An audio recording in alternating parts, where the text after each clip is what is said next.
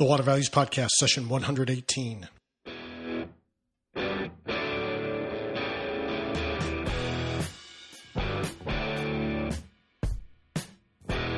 Welcome to the Water Values Podcast. This is the podcast dedicated to water utilities, resource treatment, reuse, and all things water. Now, here's your host, Dave McGimpsey.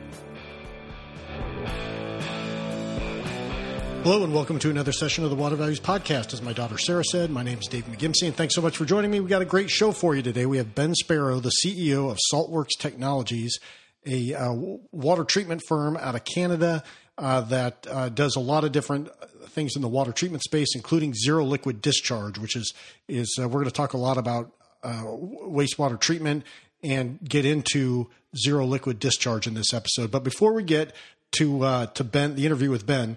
Uh, just a couple housekeeping items as normal. Uh, first off, I want to say thank you so much for those of you who rated the podcast over the last two weeks. We got two new uh, five star ratings on iTunes, so thank you very much. And we got one great review from Aaron Portland. So, Aaron, thank you so much for for your review, and I'll go ahead and read it here real quick. It says, Dave. Thank you for putting this podcast out. I listen to all the episodes and find them inspiring and informative. Great work. Well, thank you, Aaron. I, am glad you find the podcast helpful uh, in your line of work. And so uh, hopefully you find this one just as helpful as all the others. So uh, thank you very much. If you haven't rated or reviewed the podcast, please can, can you know consider leaving a, a, rating and review on iTunes, Stitcher, TuneIn, whatever uh, podcast directory you use. Uh, would greatly appreciate uh, your help in, in, getting the word out about the Water Values podcast. My next item of housekeeping, as you know, uh, I, I kind of you know, pay for the podcast out of my own pocket, and so any uh, donation you receive, you uh, you make to the podcast helps defray the cost of putting it on. So, uh, if you've been enjoying the podcast, please consider leaving a donation. Uh, any denomination helps. You just go to thewatervalues.com and scroll down a little bit, and you'll see a, a yellow PayPal donate button, and you can uh, plug in any amount that you uh, deem fit in there, and it uh, again is greatly appreciated and goes uh, to helping defray the expense of putting on the podcast. Well, with that said, let's get on with it. Let's open the valves, fasten your seatbelts, and here we go with our interview with Ben Sparrow.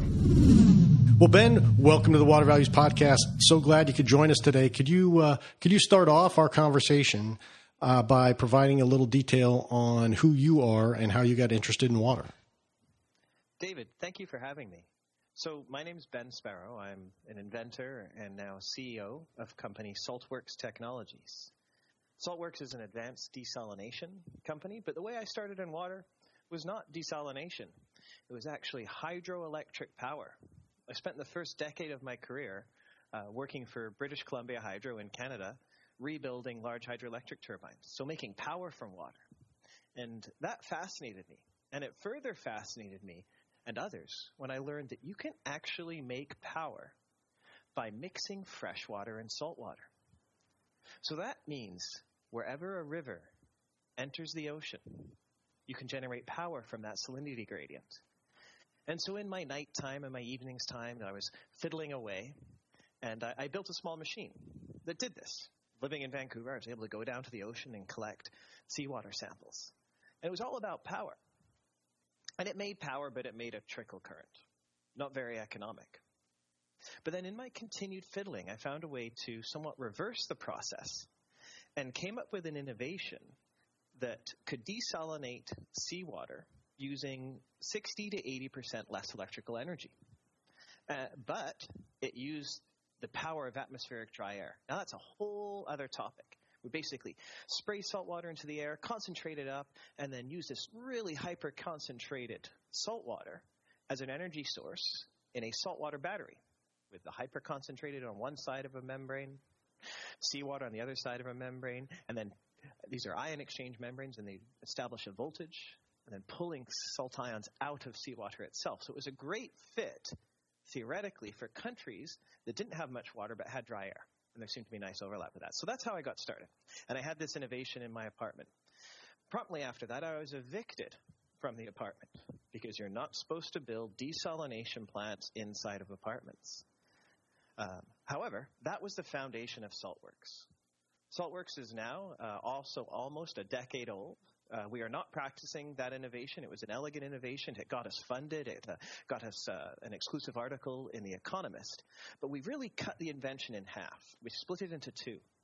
We have the membrane component where we make these really wonderful ion exchange membranes that can split the periodic table of elements and do these fantastic things. And then we also have an evaporator crystallizer component to the company where we evaporate water. That was the original evaporation engine. We've become really good at evaporating complex waters. So my journey in water all started with power. Got it. Now, uh, so so let's talk about wastewater initially. Um, I, I, I want to get into the, the into Saltworks and what its what its offerings are, but let's let's before we do that, let's talk about um, some of the uh, some some of the broader principles in in in wastewater. You know, the previous guests I've had on mo- the the vast majority of the focus has been on the municipal side, on, on essentially municipal wastewater treatment. We've done a little bit on the industrial side. I've had guests on on that speak about industrial process water and, and cooling and things of that nature. Uh, uh, but could you kind of uh, uh, tell our audience about you know the some of the differences that that you see in the uh, industrial treatment, industrial uh, wastewater sector versus say a more traditional municipal wastewater sector? Absolutely. And in, in fact, I'm, I'm going to back up a bit to a statement we all often hear about water being a basic human right. And, and that's a beautiful set of words, but I think many forget that then treatment of that wastewater should also be a basic human responsibility. So if we use it, then we should treat it after its use. And evolution has done a wonderful job at creating biology that can treat municipal wastewater, human waste, if you will. And that technology is out there and it exists and it can be built. However, evolution didn't plan for industrial development. And industrial wastewater is quite different than municipal wastewater. It's not bio, it can't readily be treated biology biology most of the time. It can have chemicals in it. It can have pick any ion from the periodic table of the elements. Um, arsenic. It can have very high scaling compounds. Calcium's not bad for you, but calcium is terrible for water treatment systems if it concentrates up and it can scale and foul a water treatment system. It can have complex organics, hydrocarbon byproducts. It can have things like benzene. Um, some of your listeners are no doubt aware of the issue of plastics in the ocean. So industrial wastewater is much more complicated and evolution cannot take care of it. So you need to get into a different type of water treatment. And many times in industrial wastewater, that involves desalination, very similar to making fresh water from seawater, because you're trying to remove ions. There's, there's ways to remove the organics. There's ways to remove the dirty stuff. And they tend not to be the most expensive part of the treatment process. But in industrial wastewater, the desalination component is where the expense starts. And I can uh, get into that a little bit more detail if you like. Yeah, yeah. Let's hear about that. Let's because you know ultimately everything has to has to comply with comport with the bottom line, and and so if you can talk a little about the money, I think that would that would be helpful context for all of us. Sure. So industrial wastewater treatment is one of these typical situations of a curve or a cost curve that increases slowly and then ramps up dramatically, diminishing returns, if, if you will. So let's start at the lower cost region.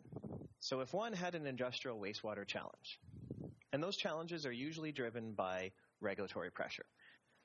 Yes, there's all this corporate responsibility stuff that goes on. However, we have really not seen action on the basis of corporate responsibility by regulations and it's also driven by greenfield. Most of your listeners uh, probably know it, but what I mean by greenfield is say you're building a new factory. You want to get a permit for that new factory. Um, you're not under grandfathered regulations, so you need to treat water that, say, your neighbor didn't need to treat. Or you're building a new mine, or you're building a new oil and gas facility. So largely industrial wastewater treatment we see applies to new facilities. Now, the first thing one should do if they want to start at the lower end of the cost curve is work to prevent adding dirty stuff to the water. So People treat water sometimes as, oh, it's just a washdown water and we can um, use it to get rid of, to flush things away. So number one is conservation, both conservation of the water itself and conservation of what you're putting into it. Because if you're an industrial process, you may be putting something of value into that water that you'd prefer to recover. So if you're a mine and a copper mine, why let copper go out into your wastewater? Recover it. So minimize the amount of stuff you put in the water in the first place. Second step, and this is often where there's a tremendous innovation opportunity for people who practice industrial wastewater treatment, is reduce the amount of chemicals that you add. Because whatever chemicals you add in order to treat that water, if you're, if ultimately you need to achieve what's called zero liquid discharge, which we'll get into, you have to remove those chemicals later on. And so an older, an old way, a previous method, sort of dates back to the time when Elvis Presley was still around of treating industrial wastewater, is add a bunch of chemicals to it. So add lime, add soda ash, add these chemicals to try and crash stuff out, which is fine and dandy. You may crash out arsenic, you may crash out some heavy metals, but all of a sudden you've increased the salinity load. And that salinity load that downstream you're going to have to take out. So step one, conserve. Step two, add less chemicals. Step three, membranes. Membranes are beautiful. They are by far the lowest cost treatment option available. If you, for example, wanted to build a seawater desalination plant, use reverse osmosis. It's a commoditized technology. There's been great strides made in lowering its energy, uh, widely available, widely practiced. And I draw an analogy to seawater because that's where a lot of the industrial membrane knowledge comes from. And so use reverse osmosis. And often in an industrial plant, reverse osmosis may be able to recover 60, 70, 80% of your water. So that means, let's imagine it was 70%. So now you've recovered 70% as, as pure water that can be reused. You've got this 30% brine left over, more concentrated junk. That's where the cost starts to come up. Once you get out of membranes, and membranes have their limits, dealing with that last 30% is where costs can increase by a factor of 5 or 10. And once you're out of membranes, you're starting to talk about boiling the water. And that's where there's the, the machines are more complex, they're more expensive, and they require more energy. Would you like me to go deeper into that aspect, David? I, I, I number one, I would. Number two, um, I, I, assume this is kind of where where SaltWorks takes over uh, with that kind of that brine stream you identified. Yeah, SaltWorks and others. Okay. The nice thing nice thing about the water sector is there's a lot of innovation going on. We're just um, one of, of others, and I commend all of those other practitioners out there. Um, Saltworks is one of the only two companies in the world that practices both membranes, what I spoke about, and evaporation or thermal.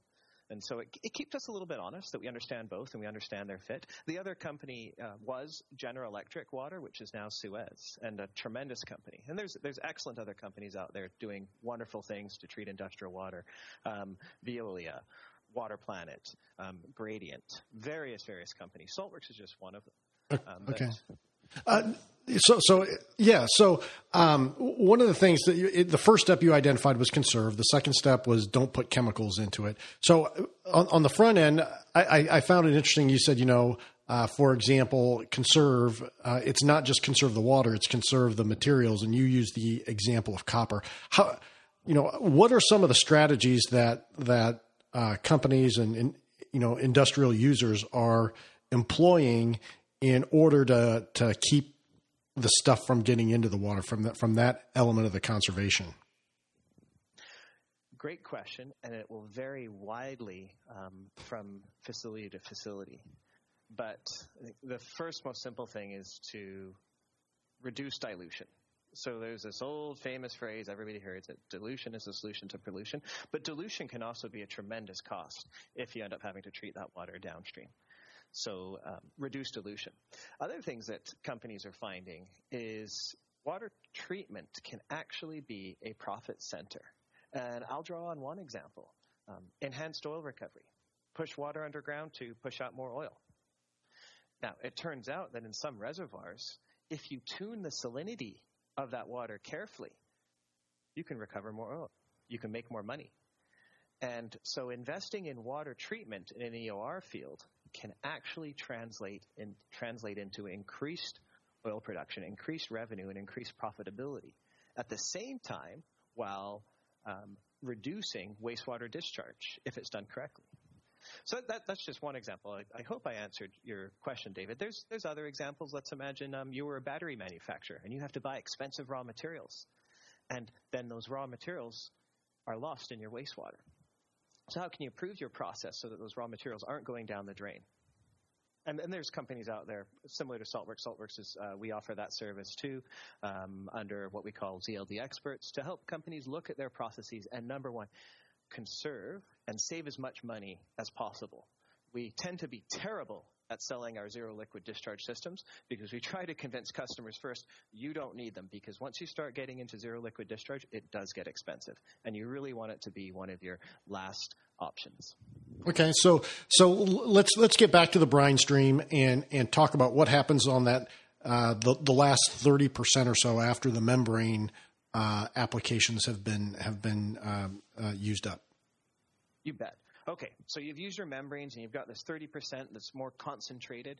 It, it may be sort of double the concentration of seawater, sort of 65,000 uh, milligrams per liter. That means 6.5% salt, which means it's still roughly 94% water. So now you really have no choice but to boil it. And if you imagine you put this double concentrated seawater uh, into a pot and you started boiling it, as you boiled it, it would become more and more concentrated. And then eventually solids would start crashing out. You start to see salt form on the bottom of the pan. And in industrial water, the real challenge is, is a lot of the stuff that crashes out is scaling. It, it's, it's crusty. So those of your listeners who happen to live in a region with hard water and they look up at their shower head and they see this white crusty stuff around their shower head, that's scale. And um, you know, our, our, our bones are made of calcium, for example. Wonderful in our bones, terrible in a water system. Scale will cover up membranes upstream. It'll also cover up uh, heat transfer surfaces like the bottom of the pot. And then you need to use more energy and you need more heat transfer area and cost starts to go up. So the real challenge in evaporation systems is scale management. And that's where Saltworks comes in. What we did, and we were, we were lucky enough to work with uh, two very large oil and gas companies who taught us about all the problems they've had with evaporation systems in the past. And we got to go under the hood and take out those components. So, for example, I mentioned scaling. There are tubes, heat transfer tubes inside evaporators that scale and foul, and they cost a lot of money and they use a lot of energy. So we took them out, got rid of them through innovation completely. We use a different type of system. The other one is, is that evaporation costs a lot of energy. And the beauty in evaporation is as you evaporate, when you evaporate, you've got this warm, humid steam that's energy. And that's energy that can be recovered. And so we borrowed something from seawater desalination that had been practiced in the Middle East. It's called multiple effect evaporation. So you boil the water once, and you've got this humid, this steam. You then recondense that steam at a lower temperature, and you get that energy back on condensation. So we, we took that, and so we could lower the energy consumption by a factor of four, because you can boil and condense the water four times.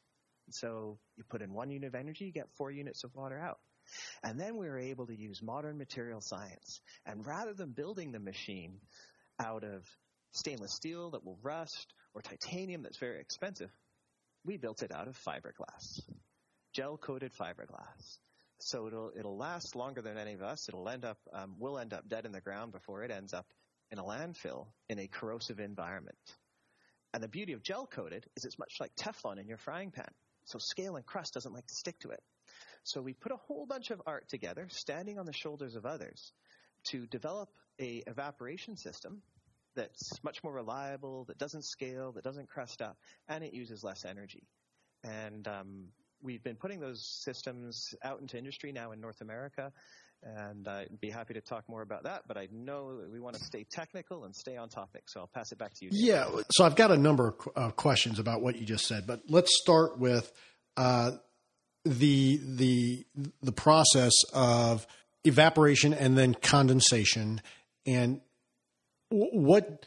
So when when you do that, I assume you're you're pulling cooling out of the out of the um, out of the the process, and you're using the either cooling or heating uh, in some other component of the in- industrial process, or are you are you recirculating that energy back into the entire uh, evaporation process?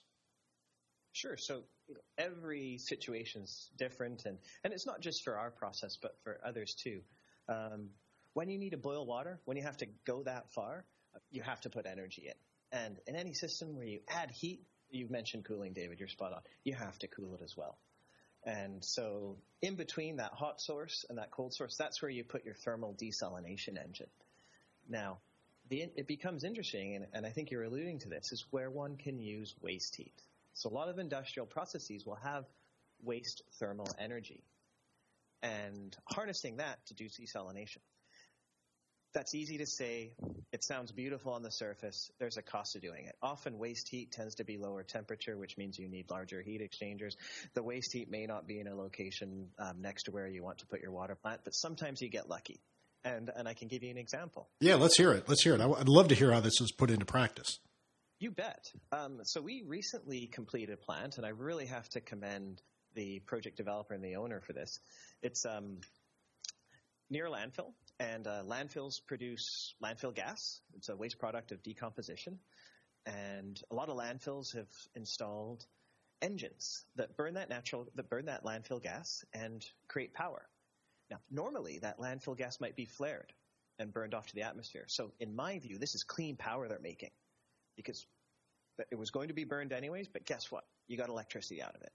So step one, waste gas becomes clean power.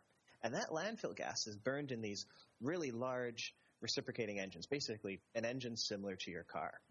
And inside your car, you have a radiator. You've got to keep your engine cool. Everybody knows their car can overheat. And so there's water circulating through your car engine to keep it cool. So what we did on this recent project is we coupled our, our SaltMaker thermal system to their engines. And so we're taking heat off of their engines, the waste heat off of their engines, and we're using it to run the evaporation process. So it's free energy. And beneficially, they no longer need to run this radiator. This is a giant engine, and this radiator has a motor on it. So that motor isn't running. So the engine produces more net power out, and we also make fresh water. Beneficially, two things are going into this system waste gas, waste industrial water. Two products are coming out clean power and clean water. And uh, it was a really exciting project, and there's uh, more are coming, and other companies are working on this. So there are opportunities out there to harness waste heat and lower the energy consumption and produce clean water at the same time. Yeah, I mean that's obviously that sounds like a win-win-win all the way around. Can you talk a little? Uh, I mean, if you're able, talk a little about the economics of that. Yeah, you bet. And maybe I'll, I'll talk in, in general for your listeners. So yeah. um, I'll give numbers. Uh, seawater desalination. Let, let's calibrate to that. In fact, I'm going to go way back. Let's calibrate to the water that comes out of your tap or at a factory. You're probably paying anywhere from 65 cents to a dollar fifty per cubic meter. And, and forgive me being Canadian, I'm using the Queen's units. So that's, a that's, that's maybe a dollar for 250 gallons. But let, us use Queen's units. Let's use a cubic meter. Okay, so let's call it a dollar for water out of your tap per cubic meter. Now, if you built a seawater desalination plant in the developed world, after you account for permitting and power and everything else, and you wrap it all up, you're looking at about $2 to $3 per cubic meter for seawater desalination. So desal is more expensive than traditional water sources. Um, yep, that lines up with, with what I've heard. So, okay. So continue on. Yeah, continue on. Glad I'm not telling you. um, then, so now if you're treating industrial water, let's go to that world. There's sort of a get out of bed price for treating industrial water with membranes. That tends to be about $3 per cubic meter once you wrap it all in. Um, people can do economics and put lipstick on them and make them look cheaper, but once you account for capital cost and you account for energy and you account for permitting and you account for operating the thing, it's about three bucks. Uh, then, and that's the membrane system. And as the membrane system concentrates up, it may concentrate up to about five dollars. So that the cost is increasing as your water becomes more concentrated. So five dollars. Now, to answer your question, to get into a thermal system, do not get out of bed for less than twenty-five dollars a cubic meter. Wow yeah, it, the costs go way up, factor of five. Yeah, but but and and so that's the cost side. What about what about the cost saving side, kind of the the the revenue side in terms of uh, produ- the production of clean power and uh, clean water? You know, because you're going to have to net the cost versus the savings that you're generating on the other side. So, so you know, what what do those look like in terms of? Obviously, it'll depend on the locale and what the local water prices are. But do you have a a sense for, uh, you know, what the net is for for companies that have used this technology? Oh, absolutely. Um, so these sorts of technologies tend to be competing against evaporation ponds, real estate basically, and trucks. So if somebody had a membrane system, a membrane system might make sense to recover water because the water is valuable. But your, your membrane brine, rarely would the value of the clean water pay for the, the thermal system. You're, you're really p- pays for itself because it's offsetting a more expensive alternative.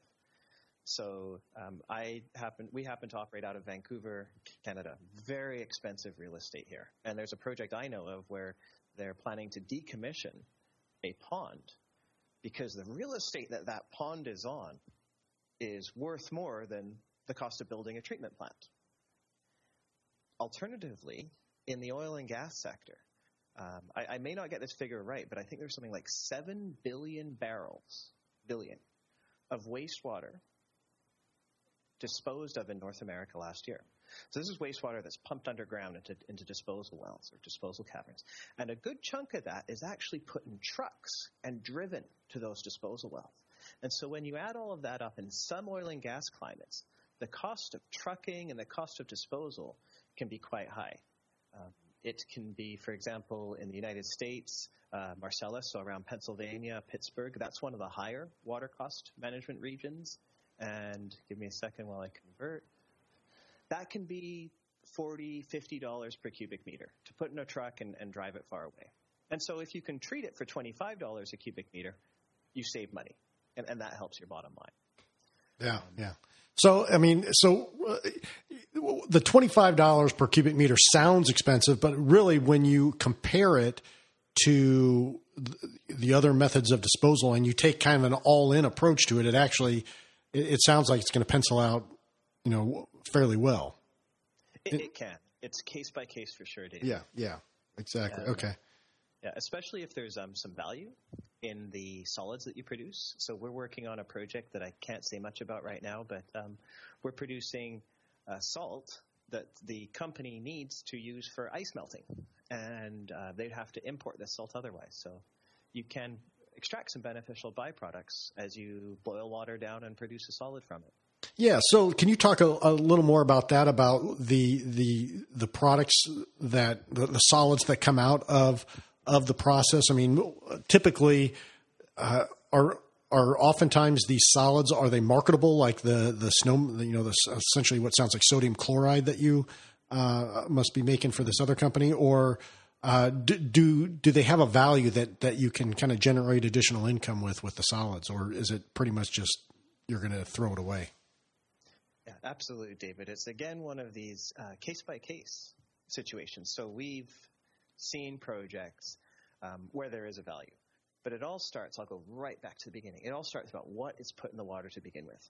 So the, the pot of water analogy on your stovetop, all the water evaporates, and whatever junk was in there is left behind. So that's why it's so important if one is going to move towards practicing what the industry calls zero liquid discharge. Be careful what you put in it because you can pollute your end product. Um, in certain certain waters, it's impossible to reuse the, the solids. Um, let's say, for example, landfills. Landfill leachate, uh, we we put our trash in there. Um, who knows what's going in there? So landfill leachate solids can be quite complex and less opportunity to reuse. But there are regions, for example, um, the shale gas fields in northern Canada. The water that comes up with them, it's it's very almost I won't say pure, but pretty darn near pure sodium chloride. And so there's an opportunity to recover sodium chloride um, from the, that sort of water. And then lo and behold, sodium chloride is an industrial product that's not only used for uh, uh salting roads, but it's also used in pulp mills to make paper, um, to make bleach, and it's used in chloralkali to make chemicals. And in this region, there happens to be pulp mills. And so there are opportunities to marry wastewater treatment to industries and help them lower their cost of, say, importing salt all the way up from Mexico, which is where it's presently imported from.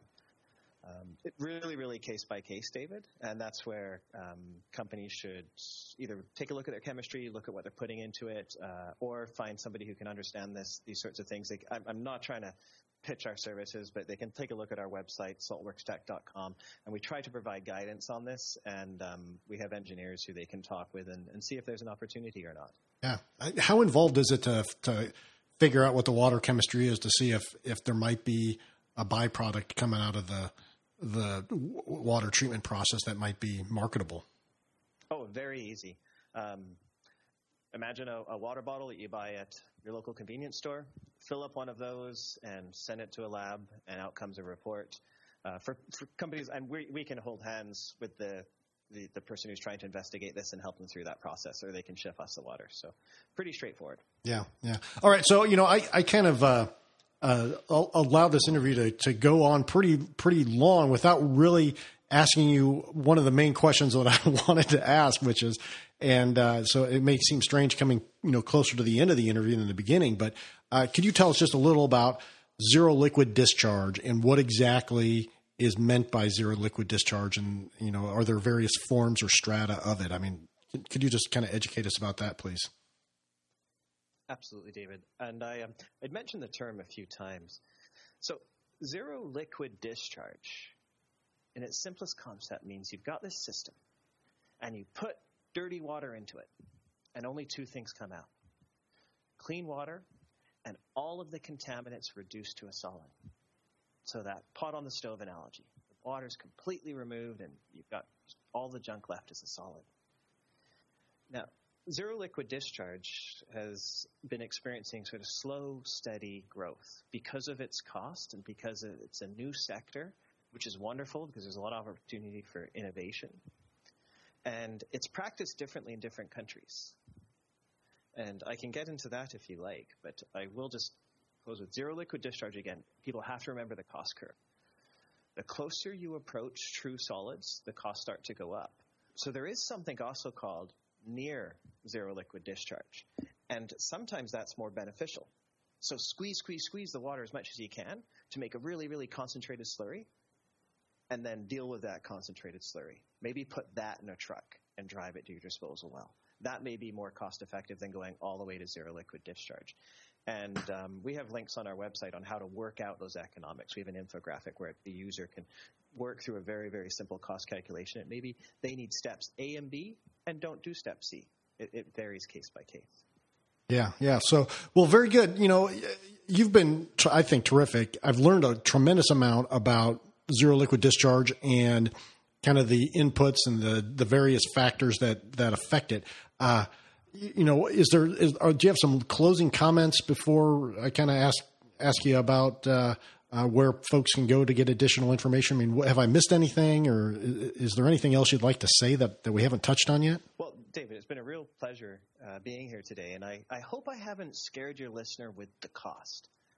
I think people need to look at zero liquid discharge and industrial water treatment as an opportunity. And I'll give you a real example. There was a diamond mine in northern Canada that was shut down approximately a year ago. This is a diamond mine. It makes diamonds. And it was shut down all because they couldn't treat the water. Underground mine shaft, saline water entering the mine shaft, and they had to treat the water to zero liquid discharge, and there just wasn't technology available to them that could treat it. And so this is an opportunity to reopen that diamond mine if such a technology was available. So look at it as an opportunity. And there are people out there who um, know this sort of stuff. I've mentioned our company. There's other company names. And uh, who knows? Maybe it'll help your economics. Maybe it'll bring up. Maybe it'll make past sites that were previously uneconomic economically feasible again. It can be an economic development opportunity. Yeah. Well, I, I, well said. And uh, you know, for those who want to uh, find out more about you, find out more about Saltworks, uh, where can they go to get that information? Um, well, obviously, we all love Google, so Google Zero Liquid Discharge. Um, you can Google Saltworks. You can go directly to our website, which is saltworkstech.com, and uh, we've got a drop down with resources of presentations. Probably the easiest thing is to find our infographic on our website, which is a simple graphic. It explains zero liquid discharge and walks the person through uh, the costs and should they do steps A, B, and skip C or do A, B, C. And uh, they can contact us. We, we love talking about this stuff. We'll talk your ear off. Um, we love exchanging knowledge. So uh, give us a shout or give one of the other great companies out there practicing this art a shout and um, see if there's a fit. Awesome. Well, hey, Ben, really appreciate your time today. Thank you so much. And uh, we'll talk to you soon. David, thanks so much. I look forward to listening to your next podcast, sir. You betcha. All right. Bye, Ben. Okay. Bye for now. Well, I hope you enjoyed that interview with Ben Sparrow, and and and I thought Ben did a great job breaking the water treatment process down into the, its various components. You know, conservation. Don't put stuff in the water. Uh, don't add chemicals, uh, and then then use your um, uh, uh, membranes, and then you can get into you know after the membranes, that's when the costs start going up. But I, I think it's great to kind of break it into those components. Uh, so you can understand the, the, the, process a little more, and maybe th- that uh, explains, I think, a lot of the innovation that's going on in the wastewater treatment space right now. Uh, is because you know you can you can focus that technology on on any one of those those areas, those segments of the treatment process. And so I think that is a, a really interesting uh, component in terms of how we're uh, how we're how we're innovating in the treatment of wastewater. Well, you can check out the show notes for this session at thewatervalues.com forward slash pod 118. Leave a comment on those show notes, show notes or email me at david at thewatervalues.com. You can, you can also tweet at me at my Twitter handle, which is at DTM1993. And you can tweet about the podcast using the hashtag watervalues. Uh, and like I said at the top of the show, please do me a favor. If you've enjoyed the show, rate or review it on iTunes, Stitcher, TuneIn, whatever podcast directory you're listening on. That's greatly appreciated. You can also sign up for the Water Values newsletter at thewatervalues.com. Well, in closing, please remember to keep the core message of the Water Values podcast in mind as you go about your daily business. Water is our most valuable resource, so please join me by going out into the world and acting like it.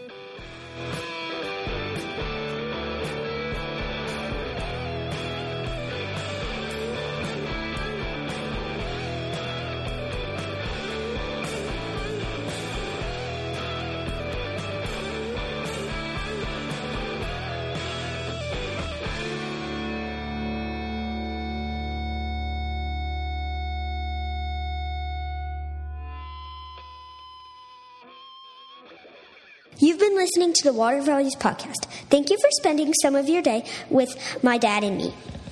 Thank you for tuning in to the disclaimer. I'm a lawyer licensed in Indiana and Colorado, and this podcast does not establish an attorney client relationship with you or anyone else. Information in this podcast should not be considered legal advice. Further, this podcast is not a solicitation for professional employment. I'm just a lawyer who finds water issues interesting and who believes greater public education about water issues is necessary. And that includes enhancing my own education about water issues because no one knows everything about water. Thanks for listening, and we'll talk to you next time.